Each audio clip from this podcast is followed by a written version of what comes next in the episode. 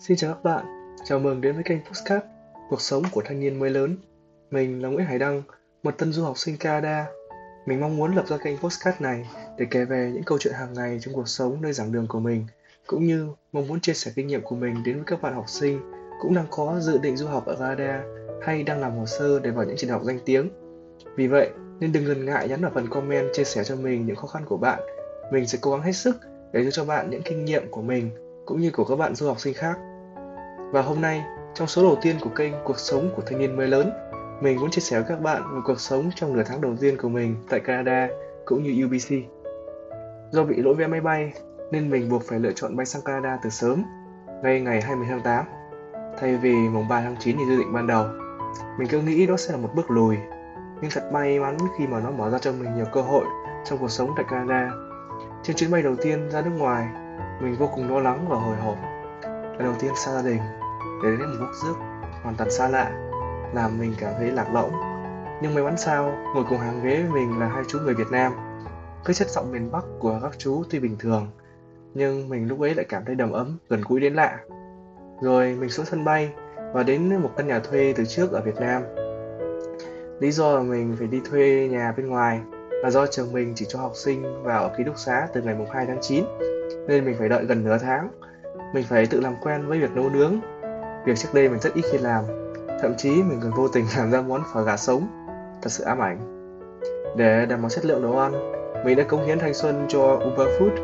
Nhưng suất ăn ở nhà hàng bên này thì to như cho người khổng lồ vậy.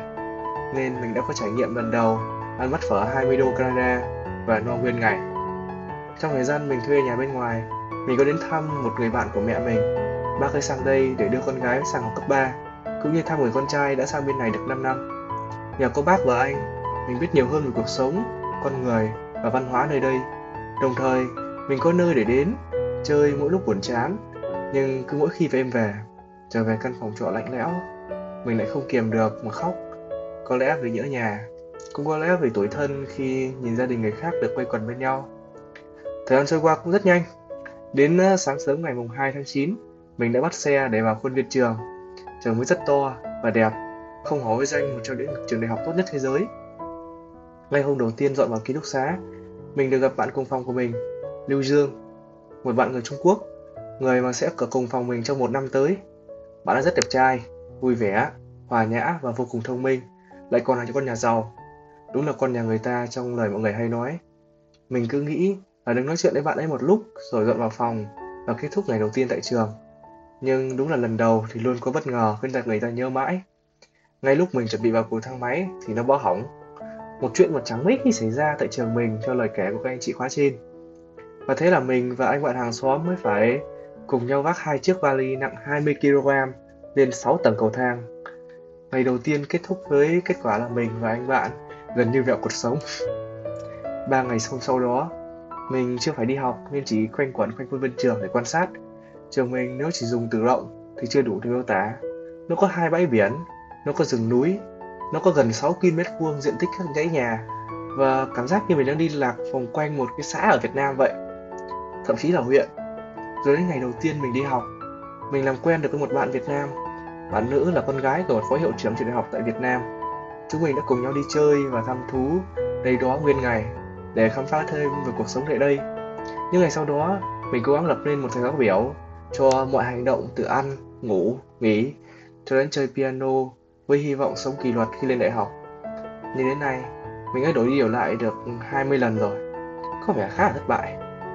Ở trường của mình, học sinh đi học hay không thì là tùy chọn, nên khá nhiều bạn cúp lớp, dù chỉ là một vài ngày đầu tiên. Mình thì thích đến lớp nghe thầy cô giảng bài, tiện thể làm quen thêm bạn bè mỗi ngày. Giảng đường bên mình to lắm, sức chứa chắc phải khoảng 500 người. Đồng thời luôn có những lớp học nhỏ để phụ trợ cho những lớp giảng đường. Mình vẫn đang trong quá trình làm quen với những trang web mới của nhà trường. Cuộc sống những ngày đầu tiên của mình tại Canada nói chung khá là nhàm chán và cô đơn.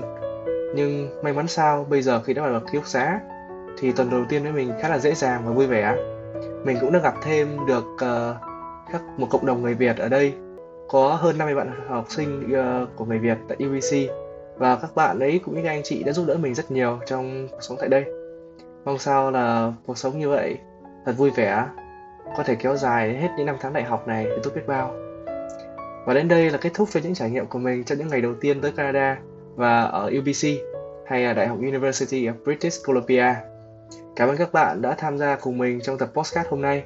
Hãy tiếp tục theo dõi kênh Cuộc sống của thanh niên mới lớn và đừng quên chia sẻ podcast này đến những người bạn của các bạn nếu họ cũng chuẩn bị bước vào một hành trình đại học của họ tại UBC hay rộng hơn là tại Canada.